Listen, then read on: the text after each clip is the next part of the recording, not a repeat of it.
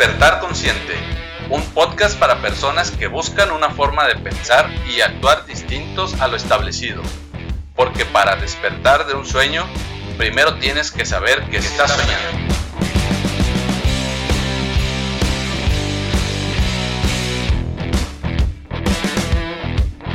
Mi nombre es Aaron Pérez y te doy la bienvenida a este espacio donde te comparto mi visión del bienestar en la que nuestros pensamientos y emociones influyen en nuestro cuerpo y entorno.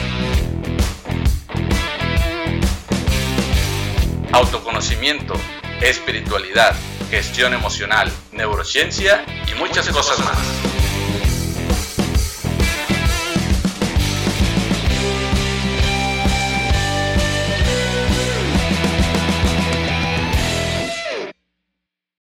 Aaron Pérez, soy coach de vida y facilitador de un curso de milagros y te doy la bienvenida a Despertar Consciente, una charla entre amigos para ustedes, nuestros amigos. En muchas ocasiones, las personas viven con una sensación de vacío, se sienten incompletas y atrapadas en la rutina, cumplen con sus obligaciones, pero no saben a dónde van ni cuál es su objetivo. Su vida está lejos de ser apasionante, viven cómodos en la incomodidad no han encontrado su verdadera pasión ni han conectado con su propósito. ¿Qué tal? Buenas tardes amigos, eh, bienvenidos a otra transmisión aquí de Despertar Consciente. Y bueno, pues hoy tenemos a un gran invitado, él vive en España, pero él es originario de Perú. Él es eh, conferencista motivacional y es orador de alto impacto y él es Ronald Perskop. ¿Qué tal Ronald? ¿Cómo estás? ¿Cómo estás, Aaron? Un saludo muy especial a toda tu comunidad, a todas las personas que nos escuchan y deseándoles que hayan tenido o estén teniendo un excelente día, ¿no? Aquí estamos, encantados de poder participar el día de hoy con un tema muy interesante como es un vuelo consentido. Así es, vamos a estar hablando precisamente de esto que dices, un vuelo consentido que, pues bueno, muchas veces en la vida precisamente estamos por ahí estancados, ¿no? Nos sentimos que no tenemos un propósito o, así como tú lo nombras, eh, un vuelo consentido, Excelente, muchas gracias. Bueno, aquí conversar un poquito sobre este propósito de vida, como le llamas, que yo lo he denominado en este tema de un vuelo con sentido, porque he querido darle también un matiz eh, más especial por mi historia de vida, que tengo yo una discapacidad de nacimiento, que luxación de caderas, pero bueno, que las personas que me conocían eh, sabían de mi condición, pero no trataba yo de ir más allá y de impactar vidas dando un mensaje positivo a las personas de que siempre se puede luchar. Mejor dicho, yo estaba luchando dentro de mi propia vida, dentro de mi zona de confort, pero no lo daba a conocer. Y yo pienso que ahora dándolo a conocer puede ayudar a inspirar a muchas personas a que los sueños se pueden hacer realidad, pero hay que tener el coraje de levantarse y sobre todo salir adelante, ¿no?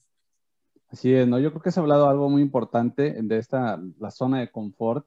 Eh, pues generalmente tenemos una tendencia a quedarnos ahí muchas veces, ¿no? Y, y pues bueno, en, tu caso, pues quizás eh, influyó en algún sentido esta discapacidad que nos comentas. Bien, yo venía como la mayoría de personas, ¿no? dentro de su vida, estudias la universidad, el instituto, consigues un trabajo y trabajas y te dedicas toda tu vida a trabajar. Entonces yo estaba dentro de esa proyección, ¿no? de la vida normal de la mayoría de personas, como está actualmente la situación en todo el mundo. Pero bueno, yo tenía una historia de vida que contar y creo que se dio la oportunidad en el momento que yo dejé de trabajar en esta empresa durante 10 años, en una empresa allí en Perú, porque yo soy de Perú, como lo dijiste. Entonces ahí trabajé 10 años después de salir de la universidad. Y yo cuando salí de ese trabajo, dije, ¿qué hago ahora? Toca lo que haría cualquier persona, empezar a buscar otro trabajo. Entonces empecé a buscar, se me cerraron muchas puertas, toqué muchas puertas, se me cerraban, no encontraba trabajo, la situación estaba muy difícil. Y yo dije, pues algo tengo que, hacer, ¿no? Y, y, como que una profesora justo conversó conmigo y me dice, yo te he escuchado hablar a ti y yo sé que tienes mucho potencial para pararte frente al público a contar tu historia. No sé si lo ya vendrás, no sé si lo vendrás haciendo, pero yo te veo mucho potencial para, para dar conferencias.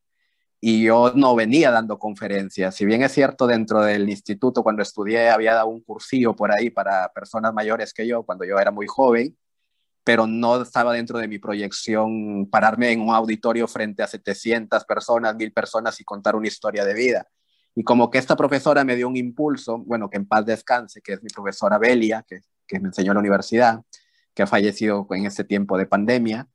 Y bueno, entonces justamente se dio la oportunidad de un congreso motivacional en mi ciudad, que se llama Piura, ahí en Perú, y me invitaron a participar de este congreso motivacional. Y era un, todo el miedo que uno siente por ser primera vez enfrentarse a un auditorio, pero me atreví y lo hice. Yo pienso de que vencí, vencí, desde ese momento vencí mis temores mentales, de decir que mi mente me decía, no te pares ahí, no vayas, eh, lo vas a hacer mal, eh, mira qué va a decir la gente de ti porque tienes una discapacidad, te van a criticar, te van a, discriminar.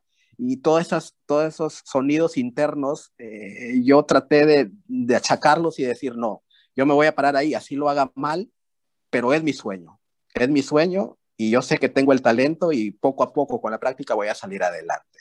Y así fue, mira, me paré por primera vez en el año 2014 en ese auditorio y hasta la fecha de hoy un promedio de 300 conferencias en todo mi país y en los países que he podido recorrer, ¿no?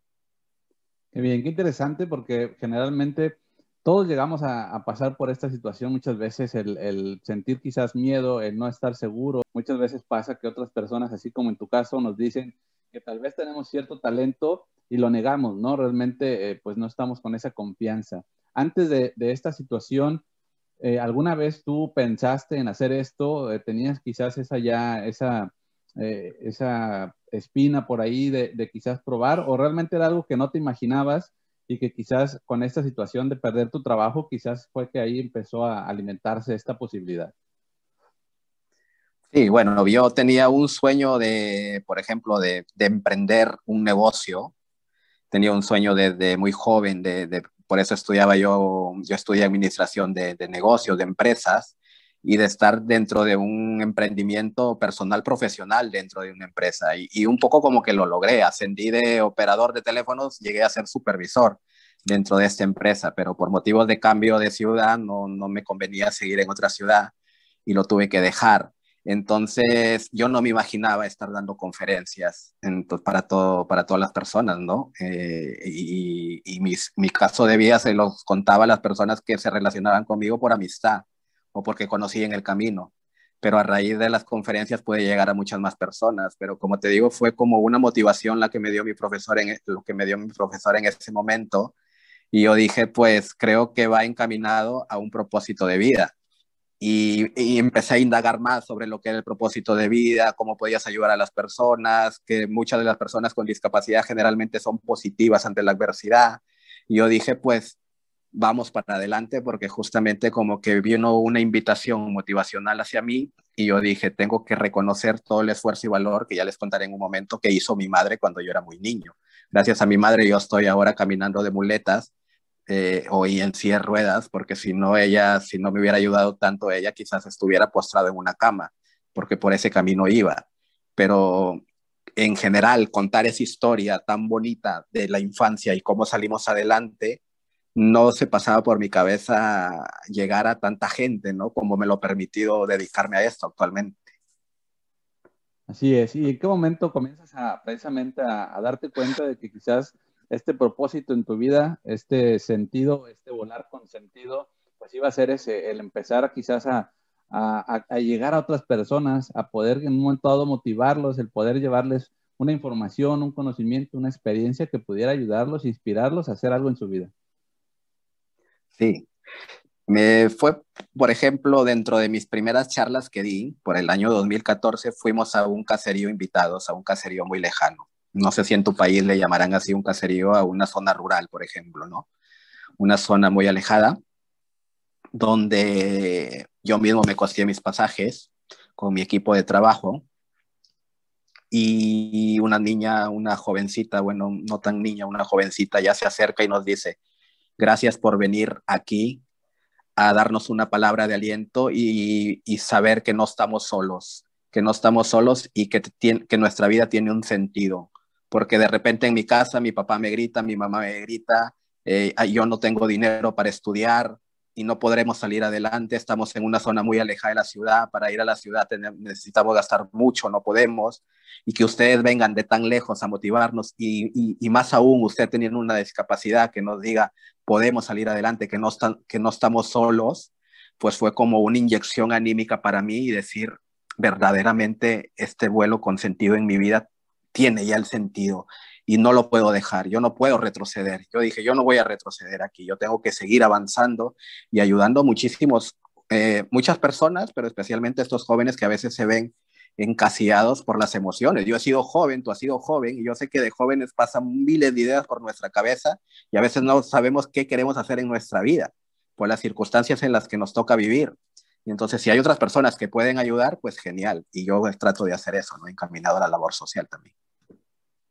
Así es, ¿no? Yo creo que es eh, parte importante. Yo creo que pues esta, esta sensación que llegamos a tener las personas de estar viviendo quizás, no sé, con un vacío, de no sentirnos completos, de sentir que no tenemos las posibilidades de avanzar, porque bueno, a veces el, entorno así nos lo va diciendo de alguna manera, ¿no? El entorno pareciese ser que nos enseña que, el mundo, todo el mundo es de la misma manera en, en como estamos viviendo, ¿no? Yo creo que te lo has encontrado en las personas, en, en esta experiencia que tienes, ¿no?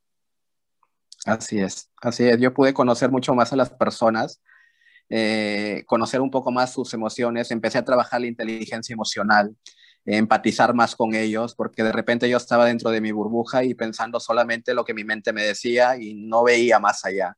Y cuando yo rompí esa barrera de poder ver más allá, de que las personas también sufren, también tienen su historia de vida, también les cuesta salir adelante, yo dije, si yo con este esfuerzo, a pesar de las dificultades que he tenido, he logrado o estoy logrando algo positivo en la sociedad, yo pienso que esto lo puedo utilizar para que ellos no se den por rendidos y que sigan adelante. Cuesta mucho, sí, cuesta mucho, pero seguimos vivos. Y cuando yo empecé a dedicarme a esto, aproximadamente ocho años, pues yo era una persona, una persona que de, las, de los millones de personas que existen que estaban dentro de una empresa, y que pensaba que toda su vida se iba a dedicar a trabajar a esto. No estoy diciendo que las personas que trabajan en nuestra empresa lo dejen, pero yo estoy proponiéndoles de que a pesar de que trabajen dentro de una empresa, en mi caso se dio la oportunidad de emprender este sueño, yo pienso que también te podrías dar un tiempito o administrar mejor tu tiempo para que también emprendas ese sueño de la mano mm, con lo que tienes actualmente, porque no es dejar un trabajo por ir por otro, es encontrarle un sentido a la vida en el momento o la situación en que estemos haciendo. Y yo estoy seguro que yo podía mejorar mi inteligencia emocional aún sin dedicarme a las conferencias, por ejemplo. Ahora me doy cuenta que estando dentro de un trabajo podía de repente leerme un libro, empezar a investigar, a leer conferencistas, a estudiarlos, a mejorar como ser humano. Y esto no es que tú tengas que dejar algo para irte hacia allá. Puedes hacerlo de donde estás. Y eso es lo que trato yo de, también de, de a decirles a las personas, ¿no? Es muy importante eso que comentas porque a veces pareciese, ¿no? Se puede llegar a dar esta impresión de que se trata de dejar nuestros empleos y, emprender en otro tipo de cosas. Y como dices, no tiene que ser así. Puedes encontrar eh, tu propósito o le puedes encontrar tu sentido a la vida y emprender ese vuelo en lo que te, en lo que te dedicas, en tu profesión. Quizás la misma vida te va a llevar a otras partes, ¿no? Yo esto lo leía, por ahí hay un libro que se llama Descubre tu elemento, y precisamente habla de esto, que descubrir tu elemento no tiene que ser dedicarte a algo diferente por completo. Quizás esto va a llevar a otras cosas, ¿no? Y muchas veces nos limitamos y simplemente nos quedamos en el me gustaría, me gustaría emprender, me gustaría poner un negocio, me gustaría hacer tantas cosas y en realidad nunca entramos en acción. Así es. Has dado una palabra muy importante que es la acción yo le agregué la, la, determinación, ¿no? Porque muchas veces a veces accionamos, pero como que accionamos y nos quedamos, retrocedemos. Pero si tú estás convencido y de una manera determinada de querer avanzar en mejorar como ser humano, porque yo, como te digo, estando dentro de mi zona de confort, eh, estaba, recibí un sueldo y me alcanzaba para vivir, y yo dije, yo tengo una historia de vida ¿Y por qué? Es como cuando pasó esto, como que mi mente se abrió, no, esperas que pase algo difícil para recién darte cuenta de que puedes hacer cosas, que tienes talento. Yo pienso que todas las personas tienen talento. Decía Miguel Ángel Cornejo, que es uno de tus paisanos, las personas pueden llegar a desarrollar, que en paz descanse también, podemos desarrollar hasta cinco talentos.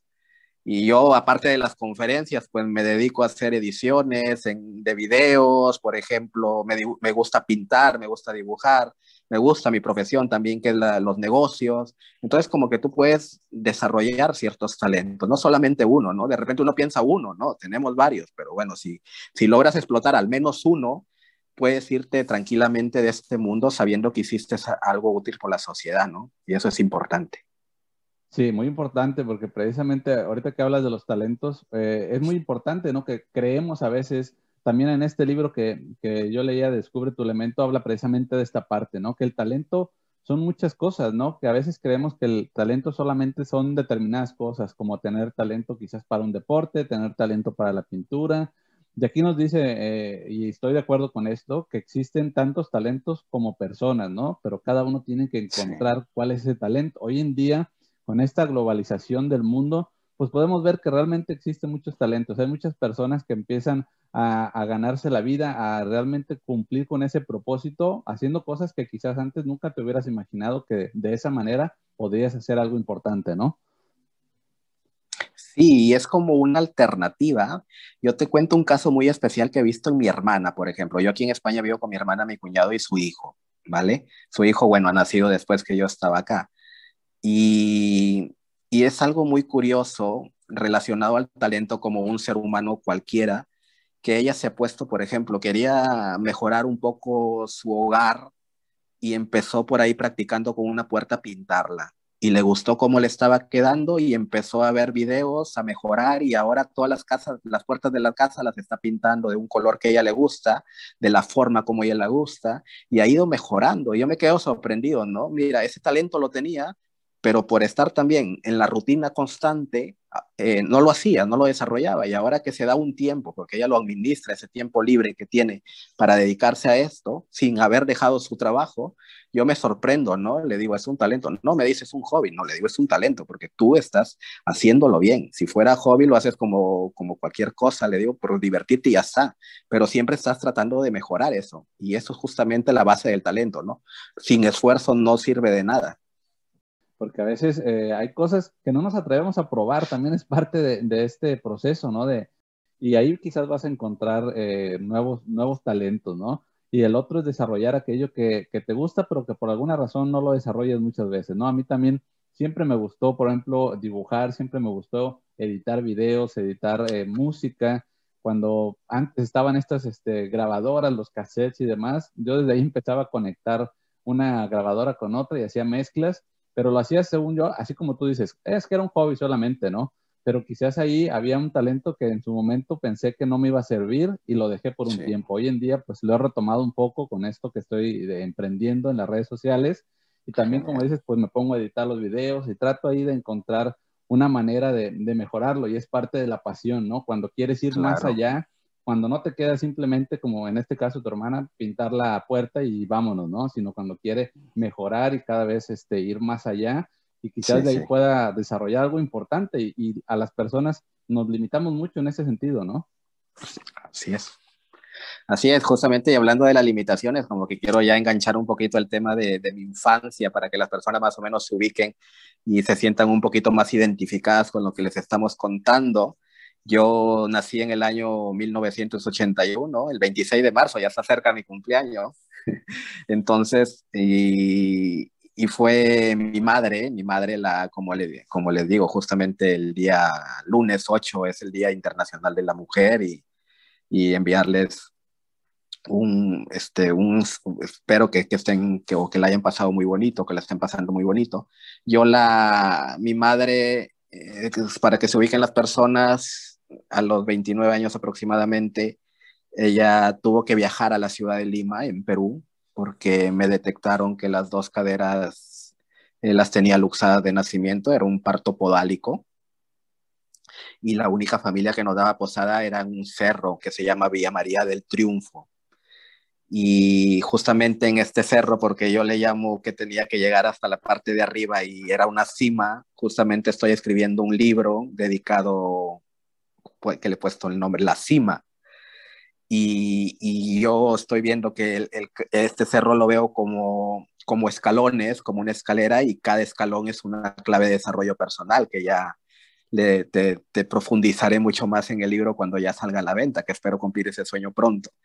Entonces, eh, este cerro que lo subía y lo bajaba para llevarme al hospital, era de arena. En ese tiempo los buses no llegaban a la parte de arriba, tenías que subirlo caminando. Y ella yo recuerdo que se cansaba, se sentaba en una piedra y yo con fierros, con yeso en el cuerpo, en las piernas, en las caderas, y ella no se daba por vencida y ella trataba de, y tenía que tomar dos buses para llegar al hospital, dos buses de regreso, salíamos 4 o 5 en la mañana, regresaba 11, 12 de la, de la medianoche y era casi todo el día cuando me tocaban las operaciones y la rehabilitación, claro está.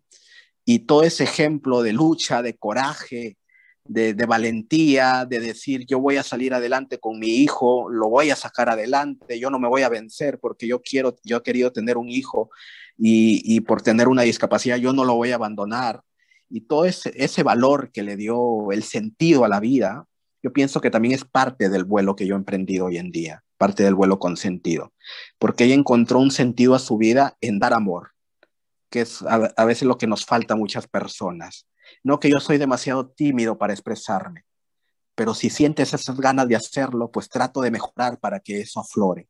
Y eso es lo que tú debes desarrollar como ser humano. Y no necesitas dejar el trabajo para enfocarte en eso.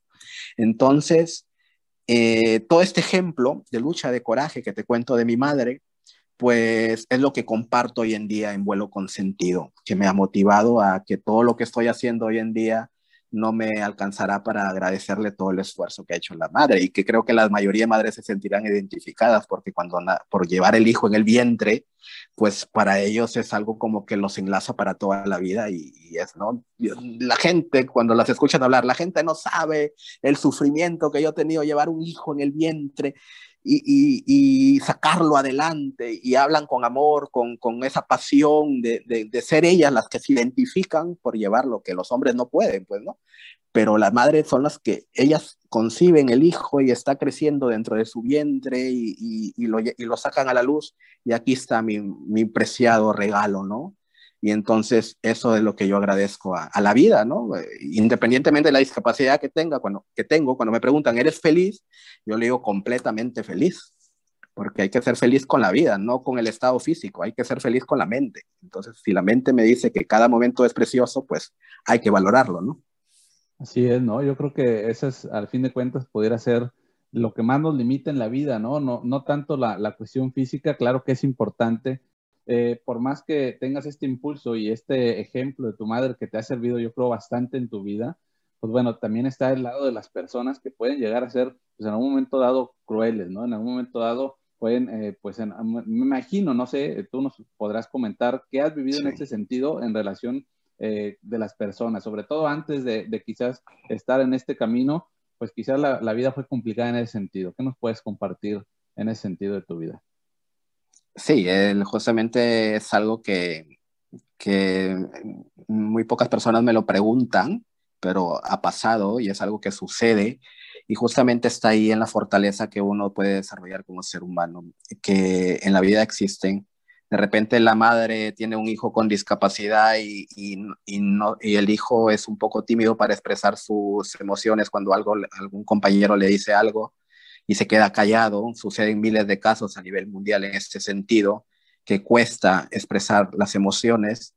Entonces, eh, yo, por ejemplo, yo te cuento en mi centro de rehabilitación, cuando quería tomar un taxi para ir a mi casa, los, los, los taxis cuando ya te veían, por ejemplo, en una silla de ruedas, porque a veces iba acompañado, pasaban de largo, pasaban de largo y no te recogían por la calle cuando era muy niño, yo sé que los niños no tienen la culpa, pero los padres son los responsables de educar bien a sus hijos. Un niño te podía llamar cojo, te podía llamar inválido, te podía llamar eres un discapacitado, ah, tú no eres como yo, tú eres deforme y cosas por el estilo, que en ese tiempo, cuando yo era muy pequeño, me afectaban mucho porque no había desarrollado mi inteligencia emocional. Ahora que yo he desarrollado mi inteligencia emocional, me doy cuenta que estas cosas, pues el problema no soy yo, sino son ellos. Y cuando son muy pequeños, pues los padres. Entonces tiene que ver mucho la influencia y la educación dentro de los valores que les dan, no solamente eh, decirles, no, tienes que respetar, tienes que valorar, tienes que ser disciplinado, honesto, etcétera, etcétera, sino también ser empáticos con las personas y saber que existen y existirán personas con discapacidad y que son como cualquier otro ser humano. Entonces, eso, eso sí que hay que mejorarlo, que hay cosas que no te enseñan en la escuela, por ejemplo, la inteligencia emocional, la oratoria, cosas que yo he desarrollado ya de, grande, ¿no? No quiero decir de viejo, que todavía me faltan algunos años, pero ya de mayor, de adulto, lo, lo, he desarrollado. Pero yo pienso que las personas que no tienen esta oportunidad de poderlo desarrollar necesitarían las, las autoridades, que son las que ponen los recursos dentro de las escuelas, eh, motivar, eh, poner más dinero para trabajar estos factores que son importantes para convivir mejor dentro de la sociedad. ¿no? Eh, es una cuestión, pues así como dices, de educación, de valores, o en mi, en mi caso yo lo llamo un poquito de conciencia, ¿no? De realmente comprender que, que, a veces eh, lo, aquello que, que, nos llega a, no sé, cómo explicarlo en ese momento, a aquello que, que, estamos viendo a veces, que, que, estamos observando, pues es una parte de nosotros, hay un reflejo, eres, tú has sido un espejo para muchas personas y, y muchas personas no se han dado cuenta, ¿no? De que esa eh, discapacidad que podrían haber visto en ti, pues en realidad la tenían en su mente por su inteligencia emocional, no más que nada por eso, no es una cuestión de inteligencia emocional como dices y de aprender precisamente ciertas cosas que nos ayudan a, ser empáticos, que nos ayudan a ver que todos tenemos una cierta dificultad y que a veces, pues la más obvia puede ser la física, pero la, menos obvia es esa mental, ¿no? Que realmente nos limita porque eh, es realmente increíble cómo eh, estamos realmente limitados por nuestros pensamientos, básicamente, ¿no? Y yo creo que, eh, pues, tú eh, es algo que yo creo que en este, en este camino ya lo, lo, tienes muy bien visto, ¿no? Sí, sí, es algo que ya, como te digo, lo vengo trabajando hace unos años y he podido comprender un poco esto. Y pues hay muchas frases que hablan de la, de la discapacidad que de repente tienen algunas personas que se creen entre comillas perfectos, pero en general no somos perfectos, nadie es perfecto, eh, nadie terrenal, y, todos tienen sus defectos y, su, ¿no? y, sus, y sus dificultades en la vida. Entonces hay que aprender, como tú dices, a ser un poco más empáticos con los demás.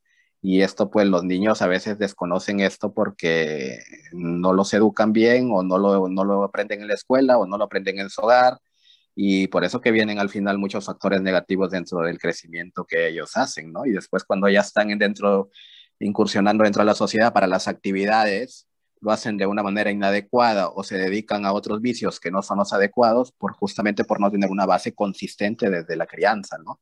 Yo pienso que mi madre me enseñó muchas cosas positivas, pero en ese tiempo cuando yo nací no estaba tan desarrollado el tema de la inteligencia emocional como está desarrollado ahora la escuela nunca lo escuché hablar. Y es bonito, ¿no? Este tema, como tú dices, también de la conciencia y poder despertar, despertar, despertar consciente de la mente para poder estar mucho más tranquilos. Ahora lo que me entra por un oído me sale por otro en las cosas negativas, pero hay muchas personas que a veces hasta se deprimen y porque se deprime tú no le puedes decir, mírame a mí, que yo salí adelante, no te deprimas. Es que la cuestión no es esa. Hay que saber comprender que cada uno tiene sus emociones y tiene su propio sufrimiento interno. La mejor manera de ayudarlos es ponerse a su lado y, apoyarlos en ese sentido, escucharlos, comprenderlos, darles consejos poco a poco. Es un proceso. Las personas que quieran mejorar dentro de su el yo interior es un proceso constante. Yo no he mejorado, yo no he mejorado de ayer a hoy día. Yo he mejorado, por ejemplo, de, de años que vengo trabajando. El dicho dice de ayer a hoy día, pues suena muy corto, ¿no? Pero he mejorado a través de los años y sigo siendo imperfecto, pero me siento más tranquilo emocionalmente, ¿no? Claro, lo que pasa es que no es, no es una cuestión física, no es una cuestión, como decíamos, de la mente, de las emociones, y, y, que muchas veces nos van enseñando a reprimir nuestras emociones, ¿no? Y no sabemos realmente cómo gestionar esa emoción, eh, queremos salir de esos estados inmediatamente, y esos estados también nos enseñan mucho, ¿no? Y, y de alguna manera pues todos hemos pasado por ciertas situaciones, yo he pasado por situaciones en donde he estado en depresión, en donde quizás no quiero eh, seguir adelante, en que pienso que la vida quizás es demasiado complicada, pero ya después, pues en ese proceso de ir aprendiendo tantas cosas, tanta información que tenemos hoy en día, ¿no? Porque como dices, cuando estábamos más, eh, más chicos en, en nuestra infancia, pues difícilmente escuchábamos la inteligencia emocional, el, ampliar nuestra conciencia, en abrir nuestra mente, pues no era algo tan, tan común. Hoy en día ya es más común. Hoy en día, pues también las redes sociales nos ayudan a llegar a, personas y contar un poco nuestra experiencia, nuestra historia. Pero me supongo que también habrás tenido estos periodos en donde quizás pensabas que, que, que no querías quizás seguir adelante en tu vida eh, o, que, o simplemente que quizás te deprimías o pasabas por momentos complicados, ¿no? Sí, es difícil, es difícil, Aarón, porque la infancia que yo tuve, por ejemplo, salir de operaciones en el proceso de rehabilitación era físicamente muy doloroso y ese dolor físico lo llevabas a la mente, porque decías, toda mi vida voy a vivir así, eh, qué dirán mis... Dependía mucho de, lo, que dirá, lo que dirían las personas que me rodeaban, mis amigos me van a ver así, de repente, no sé, estoy con cicatrices, que me van, si ya de niño, de muy pequeño me discriminaban, yo pues pensaba que de joven iba a ser peor. Eh, de repente me iba a costar relacionarme en la universidad y cosas por el estilo. Entonces yo fui poco a poco ganando confianza cuando me encontré personas que, que así como habían personas que me discriminaban, habían personas que me apoyaban y traté de irme por ese camino, de relacionarme con las personas que me apoyaban y que me brindaban su amistad desinteresadamente. Entonces, tiene que ver también mucho cómo influyen las relaciones dentro de nuestra vida.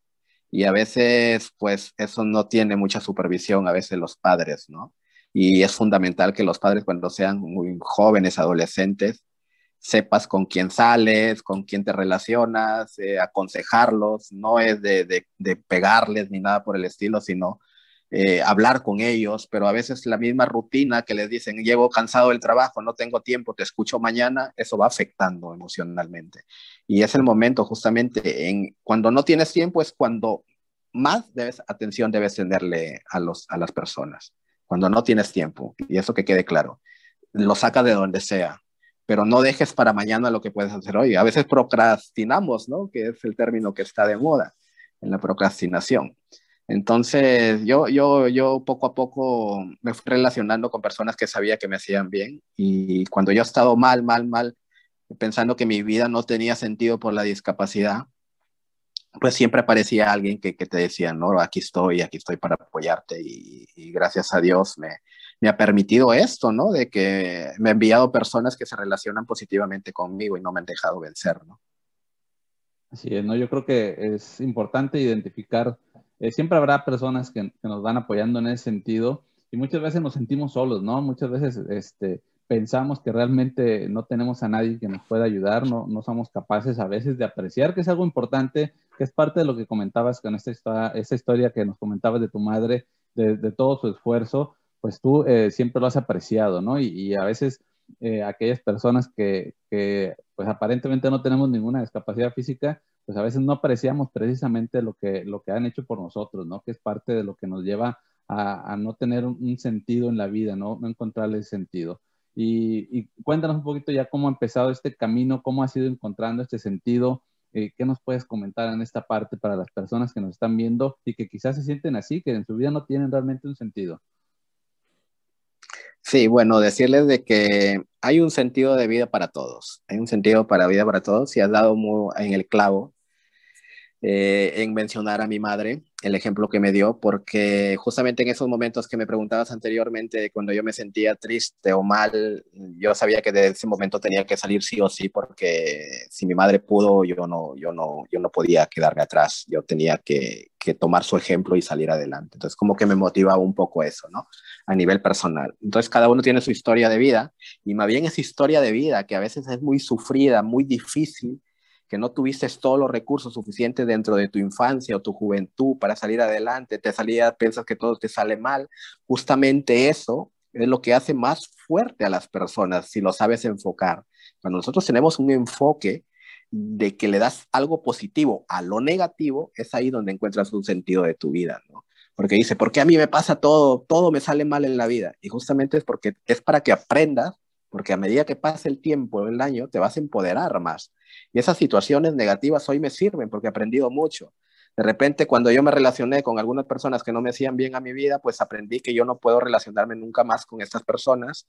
De, o sea, pueden ser mis amigos y todo lo que quieras, pero no convivir con ellos siempre, porque yo sé que no voy a progresar. Entonces, reconocer nuestras cualidades y no criticarse. O sea, la mente es la que te dice que no puedes, pero tú mismo tienes que trabajar tu mente emocional. ¿Por qué? Porque el cerebro reptiliano que tenemos de antepasados, que es parte de, nuestra, de nuestro cerebro, es el que siempre dices que tú no vas a poder, el que siempre nos está dando un, ahí una vocecita interna que dice, no, tú no lo puedes hacer, ¿no? ¿Qué, qué, qué pasará? Si me arriesgo, voy a perder, voy a fracasar.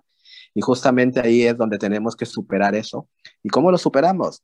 Pues trabajando, trabajando día a día y meditando. La meditación es fundamental. Yo me tomo de 5 a 10 minutos diarios a reflexionar qué cosas hice mal, en qué debo mejorar y proponérmelo internamente. Si yo quiero mejorar en mi vida, realmente me lo voy a proponer, voy a hacer un mapa mental y voy a progresar en eso. Pero si yo hablo por hablar y no quiero progresar en mi vida y quiero seguir como estoy, pues ahí te quedas. Y después no te quejes, ¿no? De tantas cosas que suceden, porque uno no tiene la intención de ser positivo frente a las dificultades. Y, quizás, eh, quizás no sea la herramienta que yo siempre le digo a las personas, prueba la meditación y si no te funciona, pues prueba la yoga y si no te sirve la yoga, pues bueno, encuentra esa, esa rutina, esa metodología, ese algo que te va a llevar a, que tú puedas encontrar ese centro en ti, esa paz, esa, esa autorreflexión que es tan necesaria y que a veces no hacemos, ¿no? El detenernos un poco a revisar precisamente qué es lo que está pasando en nuestra vida, qué es lo que estamos sintiendo, qué es lo que quizás nos estamos equivocando y es parte importante de ir encontrando ese, ese, ese propósito en tu vida, ¿no? Sí, es más que todo una reflexión, ¿no? Yo siempre les digo a la persona, tanto si, si, si eres creyente o no eres creyente, pues mm, que no creas en Dios, por ejemplo, no, no va a ser obstáculo para que tú quieras superarte en tu vida. O sea, por cualquier motivo, mm, uno tiene que depender de uno mismo. Y si yo quiero progresar, mejorar, esto no tiene nada que ver con la creencia, es con la creencia en uno mismo, en que tiene un potencial que se lo haya dado Dios, se lo haya dado la vida o quien quiera, tiene un potencial interno que uno tiene que explotarlo y que le va a ayudar muchísimo en la vida. Por ejemplo, yo, por mi misma experiencia, no es que yo esté sentado aquí hablando por hablar, es algo que me ha servido muchísimo en mi vida. Ahora yo me relaciono mucho mejor con las personas si antes era muy bromista y de repente yo era parte de mi, de mi carisma, el, bromear mucho, ahora sé con quién lo debo hacer. ¿Por qué? Porque sé que no todos somos iguales y que a otras personas les puede afectar esas bromas negativamente. Entonces ahora yo ya sé que esa persona puede malinterpretar mi chiste y lo evito hacerlo. ¿Por qué? Por no hacer daño y también por no estar yo pensando, ¿no? Que le hice daño, por qué hablé, por eso. Entonces, todos esos diálogos internos, poco a poco los he ido meditando y reflexionando. Y es una, una mejora personal que me ayuda, que me ayuda a convivir mejor dentro de la sociedad. Y esto es, con, es como ponerse a pensar, ¿no? El por qué y para qué estamos en esta vida. El por qué porque ya naciste, porque te trajeron al mundo, tus padres, etcétera, etcétera. Y, y para qué estás aquí. Entonces, no nos vayamos, no dejemos que pase el tiempo y después cuando ya sea tarde digamos, ¿no? ¿Para qué vine? ¿Para qué? ¿Cuál era mi propósito? ¿Por qué no lo aproveché cuando tuve la oportunidad? Y como tú dices, ¿no? A veces personas que tienen todo completo físicamente se limitan más que las personas con discapacidad, porque aquí no es una cuestión de diferenciar, sino que todos somos seres humanos y también hay personas con discapacidad que también se limitan, ¿no? ¿Y por qué? Porque falta ese empoderamiento de confianza mental que estamos tratando nosotros desde nuestro lugar, tratar de ayudar al resto para que sepan de que en esta vida todos tenemos un sentido, un propósito, ¿no? Un propósito de la vida. Ese propósito tiene que ver con algo interno y no con algo externo, ¿no? Tiene que ver con eso que, realmente te, te, da paz, con eso que, te, que alimenta tu pasión, que pone tu creatividad en juego que yo creo que, que, lo habrás descubierto ahora ya este, con todo este trabajo que estás haciendo, ¿no? Todo esto que, porque la creatividad te va llevando también de la mano, ¿no? Y es, eh, las ideas surgen y lo que quieres es llevarlas a cabo, ¿no? No, no, no parar y de ahí se van dando muchas cosas, ¿no?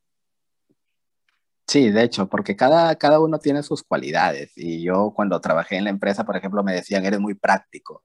Tú no te complicas, me decían siempre mis compañeros o mis jefes, me decían, tú no te complicas en decidirlo, no lo piensas mucho y lo decides. Eh, si fallas, fallas y, y, si sale bien, sale bien. Pero lógicamente hay cosas pues que, que tienes que pensártelas bien porque son, que puede traer consecuencias, ¿no? Pero las cosas que son más prácticas, pues yo no me complicaba tanto. Y entonces eh, la creatividad siempre era parte de mi vida. Y por eso yo he estudiado un máster aquí en España que tiene que ver con... muchos me preguntan, ¿por qué no te ido por otro máster? ¿Por qué has elegido emprendimiento e innovación? Porque dentro de la innovación está la creatividad. Y entonces, como yo me rodeo en este medio virtual, en este campo del crecimiento profesional y de las conferencias, pues quiero también ser innovador en ese sentido, ¿no? Y estoy pues trabajando esta, esta cuestión de creatividad. Y de repente que si tú no tienes la creatividad es como liderazgo, ¿no? Si no naces, lo haces. Entonces es todo. O sea, si yo no soy creativo, pues empiezo a practicar y algo encontraré, algo de creatividad podré mejorar en mi vida. Pero si tú tienes cualidades que las puedes desarrollar, pues céntrate fundamentalmente en esas cualidades. Cada uno tiene sus cualidades. Entonces, de repente yo soy bueno creativamente, pero otra persona es bueno, por ejemplo, para planificar. Otras personas son buenos para dirigir. Otras son más organizadas. Entonces, el mundo es muy amplio y muy diverso para todos. Entonces hay que no desesperarnos por algo que no sabemos, sino centrarse en las, en las capacidades, ¿no? en las cualidades. Y darnos la oportunidad, ¿no? Siempre darnos la oportunidad de probar un poquito, como ya decía anteriormente. Creemos que ya nos conocemos al 100% con esto de que siempre nos estamos eh, autodefiniendo a nosotros mismos o muchas veces nos dijeron que nosotros eh, teníamos que ser así, que solamente teníamos ciertos talentos, que nunca íbamos a poder desarrollar otro tipo de talentos y a veces ahí nos quedamos, esa es también parte de la zona de confort, ¿no? Pero yo creo que eh, cuando te atreves a ir más allá, pues entonces ya no hay realmente un límite, ¿no? Sí, es cierto, ¿no? El límite, uno tiene sus propios límites. Decía, vamos a ir hasta, es como un aspecto motivacional el de decir eh, el límite hasta más allá del cielo, bueno, es, una frase motivacional, pero el límite, el límite en realidad es uno sabe hasta dónde puede llegar, pero tiene que, cuando tienes que atreverte a accionar, lo que mencionamos desde un inicio, la acción, la acción constante, la disciplina, el estar perseverando, te va, te va a dar matices o indicadores de hasta dónde puedes ser capaz de llegar pero hay que tener algo claro, que en ese camino vas a encontrar muchas dificultades. O sea, no pensemos que todo es fácil en la vida, es difícil, pero o sea, por más difícil que sea, siempre tenemos que tener una actitud positiva y eso es lo que te va a ayudar a, estar tranquilo. Por ejemplo, yo me encuentro dificultades en mi camino, estuve postulando aquí a unas ofertas de trabajo, quedé segundo puesto, no me llamaron.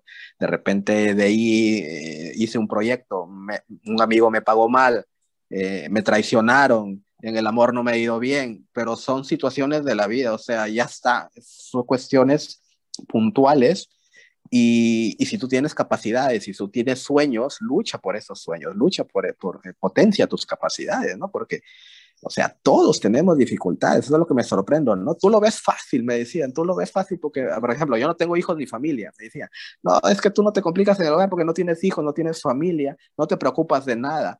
¿Cómo que no me preocupo de nada? Me preocupo por mí mismo, por estar bien, porque tú crees que para mí, por ejemplo, tener de repente que van pasando los años y la misma gente te diga, ay, oye, que te has quedado sin hijo, oye, pero al final es mi vida, yo decido sobre mi vida.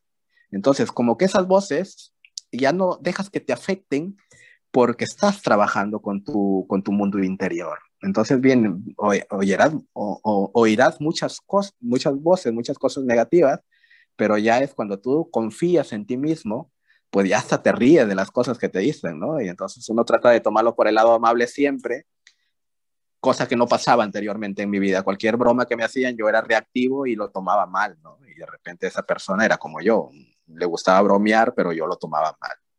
Entonces, este, todo eso ha mejorado, todo eso ha influido y hay que ser muy constantes y perseverantes, ¿no? Yo no me fijo casi mucho, yo comparto mi historia, mi discapacidad y todo, pero yo cuando voy a una entrevista de trabajo, por ejemplo, como cualquier otra persona, yo no estoy pensando, por ejemplo, ah, no, que por la discapacidad que me han visto no me han contratado, ¿no? O sea, por mi mente jamás va a pasar eso. Y pasa a veces en muchas personas que se limitan. Yo no me limito, no, yo no, yo, por ejemplo, no me han contratado en algo porque hubo una persona que estaba un pasito más adelante que yo. Y si yo quiero llegar ahí, tengo que mejorar mucho más para alcanzarla y de repente hasta superarla pero no la vas a superar a ella, sino te vas a superar a ti mismo, porque si te cogen a ti o, te toman a ti, es porque han visto ciertos aspectos o ciertas cualidades que se adaptan a las necesidades que quiere esa empresa, por ejemplo, ¿no? Es, es una tendencia que tenemos a veces natural de crear como cierta novela para explicarnos aquella situación. Es como que tratar de evitar a veces el dolor y aceptar que quizás pues no tenemos todavía eh, la preparación, quizás para un puesto, como tú dices, y, lo otro que es muy interesante y muy importante es cómo a veces eh, creemos que para los demás es más fácil, ¿no? Y, realmente no es así. Lo que pasa es que ahí no nos damos cuenta de que estamos expresando de alguna manera nuestras limitaciones. Yo recuerdo que muchas veces pensé que no tenía tiempo para hacer esto que yo quería emprender y como otros, eh, eh, para otros es más fácil porque quizás ya tienen el dinero o tienen tiempo, así como tú dices. Y después me di cuenta de que no era así, que es, es el límite que se pone uno y no se da uno cuenta, ¿no? Yo realmente no hacía tiempo porque estaba perdiendo tiempo quizás en otras cosas que no me llevaban a lo que quería, ¿no? Sí, bueno, hay situaciones, aquí yo siempre digo, ¿no? Cuando converso con las personas, eh, rico y pobre sufren sus situaciones, cada uno. No por, no, por, no por ser rico una persona, hay personas que han sido ricos y se han suicidado, por ejemplo. Exacto. Eh, ese es un pensamiento erróneo que digamos, ¿no? Porque el rico lo tiene más fácil o esta persona lo tiene más fácil, no, es difícil. Y de repente hasta las empresas dirán, ¿no? Ah, no, que este es hijo del director y lo han contratado por eso. Pues tú tendrás que encontrar el lugar donde te valoren. Y si esa, en ese lugar no te valoraron, pues sigue intentando, sigue buscando, sigue tocando puertas, que va a llegar el momento en que van a tomarte porque te valoran.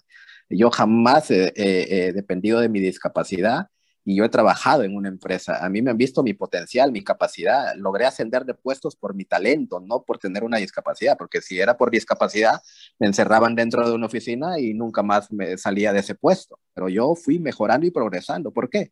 Porque hacía bien las cosas, porque me superaba día a día, porque trataba de mejorar. Entonces, todas estas, a veces, como tú dices, nos limitamos. Si me hubiera limitado, no hubiera avanzado. Entonces, yo confiaba en, en, mi capacidad y lo fui mejorando. Y otro tema que te quería compartir es, por ejemplo, el de romper con cadenas mentales, ¿no? Esas cadenas mentales, esos, esos juicios que nos hacemos desde muy pequeños de que porque yo sufrí así, que porque pasó esto, que lo de acá, que mi familia, mi papá le pegaba a mi mamá, me crió mi abuela y cosas por el estilo. Estas son circunstancias de la vida y lo vuelvo a repetir que cada uno tiene la suya, pero eso no tiene nada que ver con que tú seas mejor ser humano, con que saludes, con que des la mano, con que ayudes a otro a pasar la pista en el semáforo, por ejemplo, o que ayudes a una persona o que haga labor social. No porque a ti te hayan pagado mal, tú vas a pagar mal también. Entonces, todas estas cosas necesitamos mejorarles internamente y vivir tranquilos. O sea, al final lo que pasó, pasó y a partir de ahí empoderarnos para seguir adelante, ¿no? Y en ese trabajo justamente hablaba de, del emprendimiento, de los emprendedores, ¿no?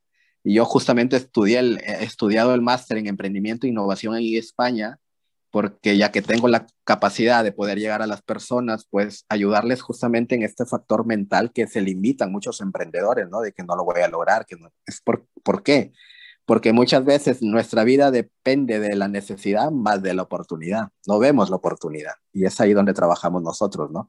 Para que las personas vayan más allá de una necesidad, y que encuentren su propósito de vida y este es el vuelo consentido que trabajo hasta el día de hoy, ¿no? Y que, bueno, me está ayudando no solamente a compartirlo con los demás, sino que me ayuda a recordarme a mí mismo que tengo un sentido en la vida, que tengo un propósito y que por eso tengo que seguir trabajando, ¿no?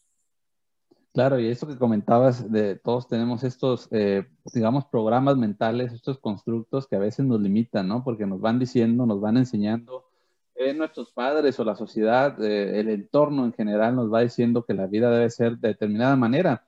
Y si tú te hubieras quedado quizás en estas ideas que pueden ser bastante populares a veces de que una persona con discapacidad no puede lograr ciertas cosas, pues obviamente no estarías donde estás.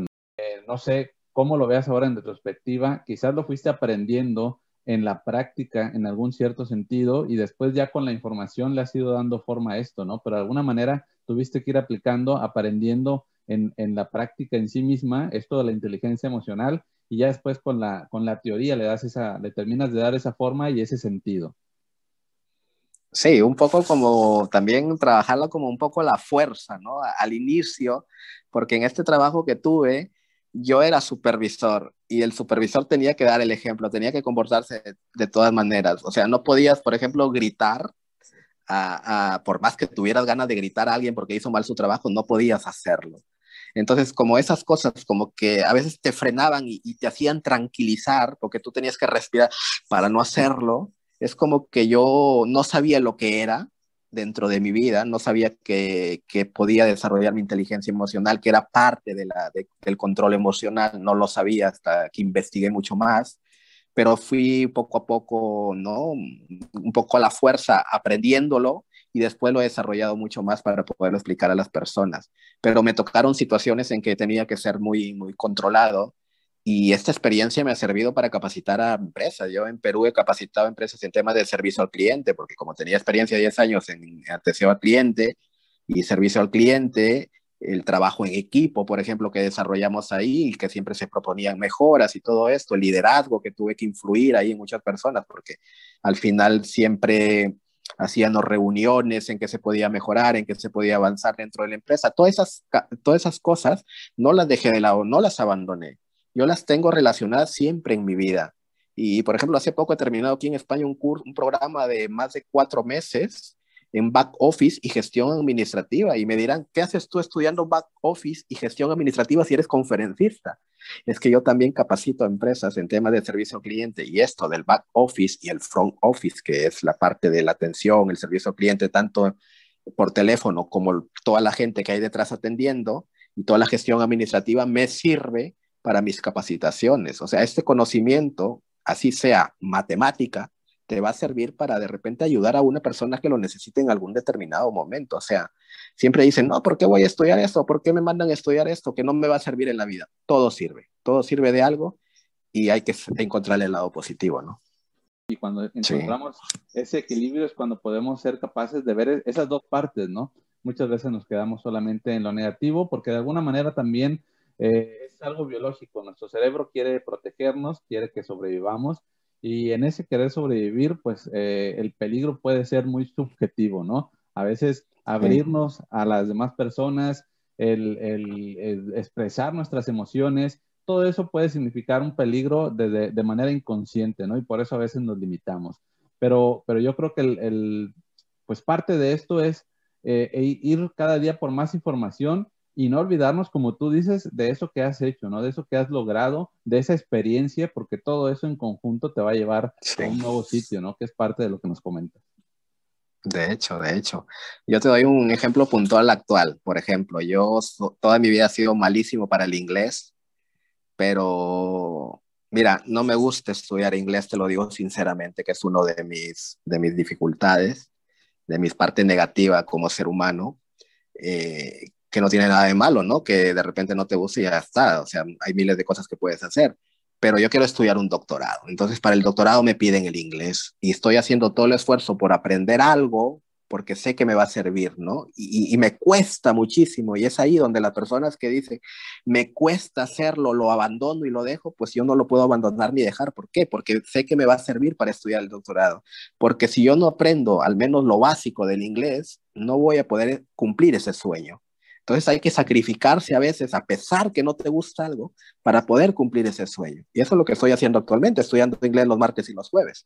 Nunca sabe uno al fin de cuentas a dónde te va a llevar todo esto, ¿no? El, que tengas ahora el, inglés puede ser una herramienta que te puede, puede llevar todavía a muchas más personas, ¿no? Que yo creo que es parte de, lo que a veces no llegamos a contemplar. Y, regresando un poquito al, a centrándonos al propósito, ¿Cómo, ¿Cómo podrías o qué podrías tú aconsejar a las personas? Sí, yo me veo reflejado en muchas de las personas que están en este momento que a veces no, no saben qué, qué, hacer con su vida o si es que tienen un propósito en la vida o piensan que como, como en algún momento yo me sentí de que piensan que va a estar en una sola cosa por el resto de su vida o dependiendo de alguien. Eh, lo vuelvo a repetir, no dejen, no tienen por qué dejar lo que están haciendo, pero pueden mejorar es como ser pueden mejorar como ser humano. Y eso me he dado cuenta a través de la experiencia que he tenido. Siempre va a haber personas que te motivan, pues, y hay personas que te van a decir que no puedes. Pero cuando ya tú vas avanzando, te van a decir, ah, mira cómo lo haces. Y va a haber envidias y va a haber todo lo negativo que escuchas en, en la vida. Y existe miles de personas que hoy tienen éxito, a veces uno ve la parte de arriba, pero no ven todo el sacrificio que han hecho para llegar ahí, ¿no? Entonces, esto es lo que hay que ser, un poco más conscientes con nosotros mismos de que si tú empiezas a criticar al otro es porque verdaderamente te falta mejorar algo interno en ti. Yo ya no me fijo en el resto, sino en mí. Entonces, esto lo puedes avanzar. Primero, empezar a trabajar el miedo. Por eso yo estudié oratoria, por ejemplo, para perder, perder un poco el nerviosismo de hablar en público. Estudié en oratoria y ahora me dedico a ser formador en oratoria. Es como el inglés, ¿no? Que tú me dices, te va a servir en algún momento el inglés para algo. Yo de repente hasta puedo dar una conferencia en inglés. Y, y, y es, es así la vida, es así, que a veces ante más dificultades tengamos, ¿Por qué me pasa todo esto a mí? Es donde ahí verdaderamente debemos empezar a reflexionar, ¿no? Esto tiene un sentido en mi vida. Esta dificultad que estoy pasando es porque algo bueno vendrá en mi vida. Pero tampoco tienes que esperar que venga solo. Tú tienes que ir hacia allá. Había una persona que no recuerdo su nombre en este momento, espera con, con paciencia, pero con actitud, con acción, o sea, no solamente esperar sentados, sino que tienes que accionar, ir hacia allá, ¿no? pacientemente buscar, ir al encuentro, no quedarte a que las cosas vengan, sino irlas a buscar. Y tener mucha actitud. Las claves en mi vida han sido disciplinado, he tenido disciplina en ciertas cosas, no es algo que me caracterice el, el ser disciplinado, pero he tenido mucha actitud positiva. He tenido mucha actitud positiva, he dominado un mucho el miedo, ahora tengo menos miedo porque lo, domine, lo domino y yo pienso que todas las personas podemos mejorar en ese sentido, no dejar que el miedo se apodere de nosotros.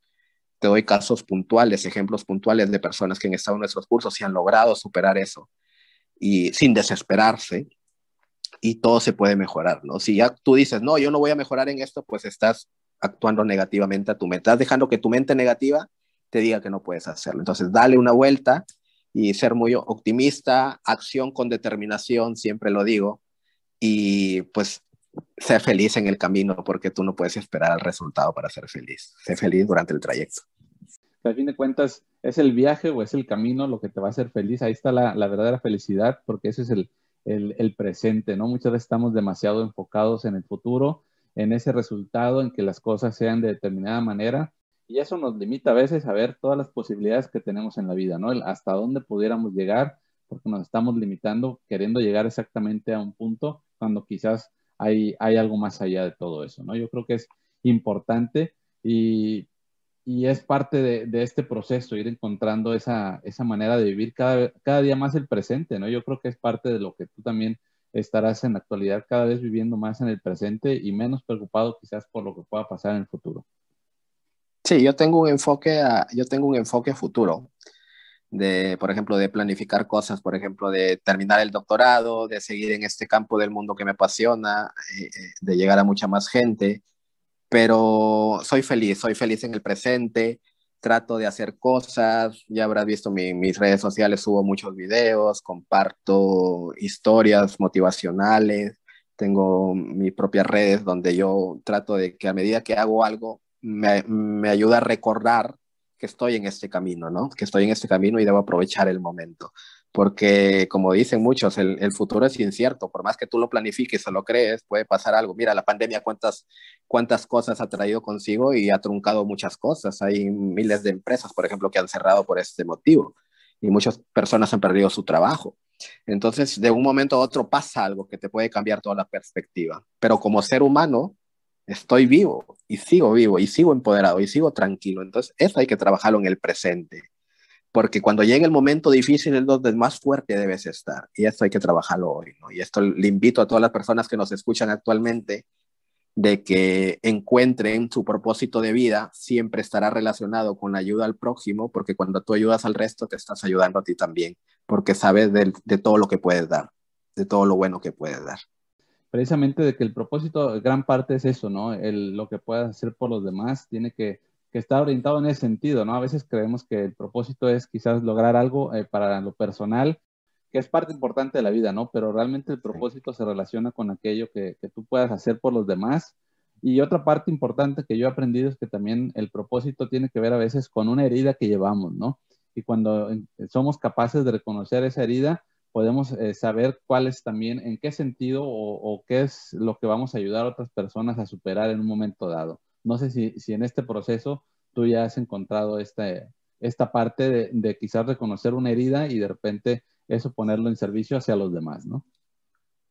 Sí, bueno, ya es lo que vengo desarrollando el tema de, toda la infancia difícil que he tenido, todo el sufrimiento que he pasado, no solamente emocionalmente mi persona, sino también mi familia y todos los que nos han ayudado. Eh, ahora ver que esas personas se sientan orgullosas del avance que tú has tenido, pues es algo que motiva, ¿no? Entonces, ¿a quién no le gusta estar motivado? A mí me gusta que me, de repente en el Facebook me digan, me digan, hola guapo, o lo estás haciendo bien, mira que te felicito, son cosas que te motivan, ¿no? Que te ayudan de repente un una simple palabra puede cambiar el estado de ánimo de alguien que está pasando un momento difícil. Entonces yo trato de siempre leer estos comentarios positivos, escucho, así como yo doy charlas, también escucho a otros profesionales porque siempre es bueno capacitarse y escuchar, porque uno no tiene la razón, eh, uno no tiene la razón de todo. Uno comparte su experiencia, pero quizás la experiencia se identifican algunas personas y otras no. ¿Me entiendes? Entonces, pero independientemente de la identificación que sientan hacia uno, vuelvo a repetir, uno tiene que empoderarse y mejorar como ser humano. Y esto ponerlo al servicio de los demás, porque de nada sirve uno morir, ¿no? Sin, sin haber conocido su verdadero propósito aquí en esta tierra. Y yo digo, una de mis frases es que a mí me gusta escribir. Yo estoy, como te digo, escribiendo mi libro y también tengo mi canal de una página web. Yo digo, yo no quiero irme de este mundo eh, sintiéndome importante, sino sabiendo que fui útil, ¿no? Sabiendo que fui útil. Y es algo que he creado a través del tiempo. Mis heridas ya están curadas. Como te digo, he trabajado mucho el tema emocional y eso me ha ayudado muchísimo y de repente muchas personas lo tomarán de broma, porque a veces nos toman, a veces leo muchos comentarios, dice, ah, ahí viene el charlatán. y yo ya me río de esas cosas, ¿no? Le digo, a ver, charlatán, sí, a ver, párate frente a un auditorio de mil personas y habla tú solito, a ver, eh, eh, estate en un hospital encerrado durante 12 años de tu vida, a ver, o que no tengas algo, o de repente algún plato para comer un día de tu vida. Son circunstancias difíciles que a veces, muchas personas a veces lo ven desde el momento actual, pero no saben todo el camino que ha recorrido. Es fácil hablar, ¿no? Es fácil hablar. Muchas personas hablan porque tienen boca, como dicen, pero hay que ser más empáticos en este sentido. Yo, sea la persona negativamente o positivamente, yo no hallo comparación. Yo me estoy centrando en mi propio ser. Y si yo empiezo a criticar a tal persona porque lo hace mal, es porque algo todavía hay que mejorar en mí. Entonces eso hay que, verlo, ¿no? Y yo sé que las personas van a ir curando sus heridas poco a poco y la clave está en el tiempo y en la fuerza de voluntad que tengas. Y bueno, pues eh, ya para terminar, pues platícanos un poquito, platica a las personas que estén viendo este video, pues dónde te pueden encontrar, cómo pueden conectar contigo, qué estás haciendo en las redes sociales para que todas las personas puedan ir y conectar con toda esta información que tú compartes. Sí, bueno, yo estoy en redes sociales ahorita como te comentaba, internamente he incursionado también hasta en TikTok. Estoy tratando de llegar a, las plataformas porque me es fácil, no es que estés en varias plataformas, sino que grabas un video en una plataforma y lo puedes subir a varias. Y eso es lo que hago. Entonces yo estoy en Facebook, en Instagram principalmente, ahorita en TikTok, pero en YouTube. En YouTube subo todas mis conferencias, que no subo en mis otras plataformas, pero en Facebook verán todo el tema de la publicidad, en Instagram igual, videos cortos y todo esto y me pueden encontrar como Ronald Persco. No sé si mi nombre saldrá ahí en pantalla, pero es Ronald, tal cual le escuchan, Persco, es P-E-R-Z-C-O-B, ¿no? De abreviado mis dos apellidos, que es Pérez Cobos, los abreviado como Persco. Es un tema de marca personal porque si yo doy ese nombre es fácil encontrarme, ¿no? Si doy Ronald Pérez, pues, hay muchos Ronald Pérez a nivel mundial. Entonces, como Ronald Persco, me pueden encontrar en cualquiera de mis redes, en cualquiera de mis redes sociales y mi página web es comunidadman, comunidad M-A-M, punto o cite, cite 123.me. Bueno, esta está en mi perfil de Facebook, de Instagram, lo pueden ubicar tranquilamente, en mi canal de YouTube igual también. Entonces, está todo enlazado, todo enlazado. Así que los invito y yo también soy fundador de, de, de Motivación al Máximo, que es una comunidad de, que compartimos historias de vida, así como la mía, de personas con y sin discapacidad y también soy cofundador del Club Latinoamericano de Oratoria por el tema de oratoria que te comentaba, ¿no? Y a su servicio siempre. Perfecto, pues ahí invitamos a todas las personas que vayan ahí a conectar contigo en las redes sociales y para que puedan eh, estar enterados de todo esto que estás haciendo, porque pues sé que también estás por ahí muchas veces invitado en, en las redes sociales de otras personas, como en este caso. Pues muchas gracias, Ronald. Realmente me siento eh, muy agradecido, muy complacido. Gracias, gracias, Aarón. Eh, felicitarte por la iniciativa, por tu canal que tienes y este programa que ayuda a muchas personas. De verdad que ayuda muchísimo. he podido ver algunas entrevistas en tu canal de YouTube y pues al servicio de todos, ¿no? Y ya compartiré, es algo que tengo que mejorar, ponerle más disciplina a terminar el, proyecto de libro. Ya lo tengo muy avanzado, pero por cosas de la vida uno a veces retrasa estas cosas pero mm, es algo que tengo que terminarlo sí o sí y ya te estaré comunicando. Perfecto, pues aquí estaremos esperando para, para recibirlo. y tienes el espacio, será un gusto recibirte de nuevo. Encantado, sí, el tiempo ha quedado corto, así que las personas que gusten eh, contactarnos, pues encantado de atenderlos, ¿no? Siempre hay tiempo para, para ayudar, así que con gusto. Un abrazo para todos, gracias. muchas gracias a todos y nos vemos en la próxima transmisión.